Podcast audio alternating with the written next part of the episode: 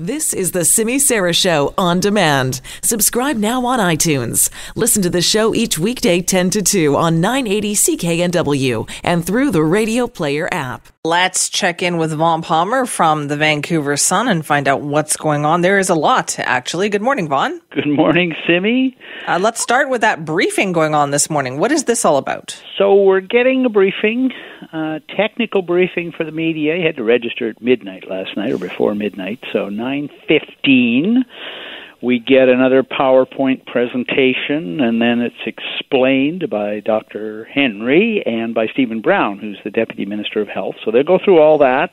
We can ask questions, technical questions, and then the online version for the public goes at 11 a.m. Um, this so this would be a repeat to some degree of what we got three weeks ago. British Columbia was the first province to give some modeling about the outbreak and to talk about the implications of the modeling.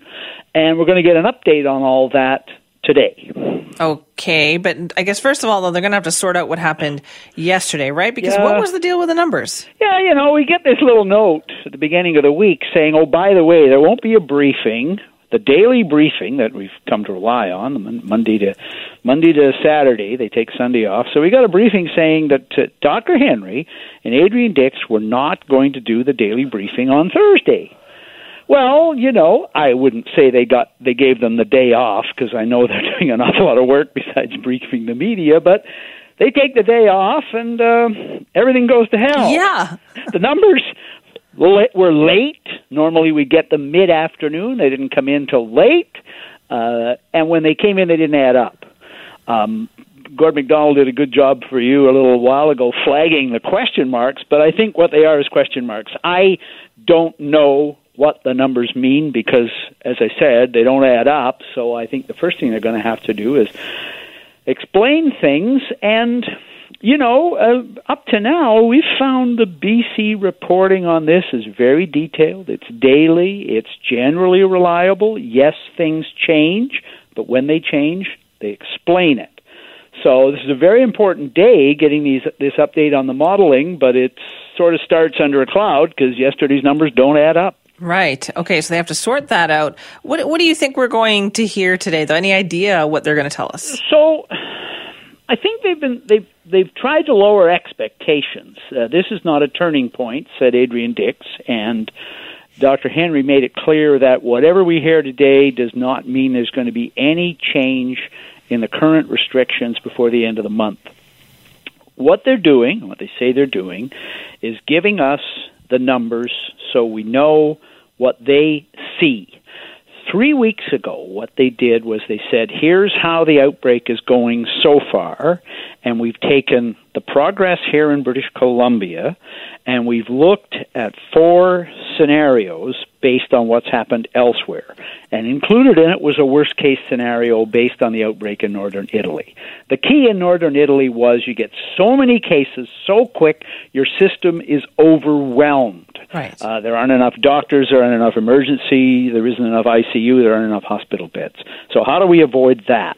That was what led us here in British Columbia to cancel all those surgeries. The cancellation now is over 14,000 surgeries have been canceled. Uh, they're called elective surgeries. As you know, they're not really elective. If you're waiting for your knee and to be replaced and you're in pain, I know that one. It happened to me. I wasn't canceled, but I know what you go through waiting. So that was the last time what it was all about, and that's why they cleaned out all those uh, hospital rooms and so many empty, and why they built the overflow space at the Vancouver Convention Center. I think, you know, if you follow that through, what we're going to hear today is we will see the mounting evidence that we have avoided that kind of an outbreak. Hospitalization in BC is relatively flat. The ICUs aren't overwhelmed. We've got plenty of ventilators. There's lots of treatment. So that we'll get today. Um, we'll get some markers, I think, Simi. I, I use that word rather than projections of what kind of things they're going to look at between now and May to start relaxing some of the restrictions. Most places, many places in North America, are looking at the same kind of thing. At what point do we start to relax some of the restrictions? I think we'll get some indication on that, on, on the things that's going to have to happen. And I think here in BC, one of the first things we'll see is that they will start rescheduling uh, those right. surgeries. They've already got somebody. They've got the um, the former CEO of Fraser Health, Michael Mar- Marchbank, is already looking, and he's been looking at it for two or three weeks, for how do you start reactivating all this empty space? How do you, in what order do you bring back the surgeries? He ran the entire Fraser Health region, so he knows what kind of resources you need in place. So I think that's what I think that's what we'll get some indication of today. I don't think people should be expecting uh, that we're going to have big news about uh, the schools reopening on that or businesses coming back just yet. Right, because I've noticed that too about Adrian Dix that he's talking more about surgeries, talking about the surgeries that yes. are still going on. So clearly, this is a priority that they're moving towards. It really is, and you know, Premier John Horgan and Adrian Dix have both said this. This is an NDP government, right? Healthcare waiting lists in the public sector are something New Democrats have been talking about really ever since they went into opposition and uh, almost 20 years ago. There, th- this is uh, this is their one of their big issues. Dix spent his first two and a half years as health minister. Massive effort to reduce waiting lists with some success. So mm-hmm. all of that has been undone. And yes, when Dix says it was absolutely gutting to do all this, to cancel all those scheduled surgeries, when Horgan says it's one of the toughest decisions the government's made, I think they mean it, and I think what you're going, they want to be able to start getting back to that.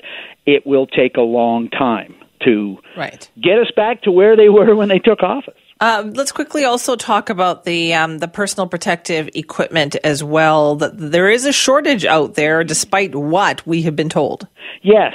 So Safe Care BC is an organization representing a lot of long term care homes and, and similar facilities in BC. They did a big survey of their members uh, last Friday, so a week ago uh, asked them what the situation was. 500 of them, uh, almost, they responded. 70% of the facilities said critical shortages of personal protective equipment, everything. Uh, worried about their staff, worried about keeping things going, worried about having to recycle stuff, and lack of safety. Um, they put that survey out last weekend, sent it off to MLAs. I asked Dr. Henry about it on Wednesday. Um, she kind of dismissed it. She said, well, this was taken a few weeks ago. I think she was referring to an earlier survey. Right. The health ministry has now said, no, it's a recent survey. We're aware of it. We're dealing with it. It's a serious problem because really, we've we've got two outbreaks in this country, right? There's there's long-term care homes, and then there's everybody else. And I guess the Mission Prison is starting to move into long-term care facility. Uh, this is a serious, serious problem. They're still trying to deal with it. There is a problem with shortages. There's a shortage. There's still a problem with staff moving between facilities. They haven't got that completely under control yeah. yet either. There's a lot more to come on this. All right, Vaughn, we will be talking with you about it in the days ahead. Yeah. Thank you. Bye bye, Simi.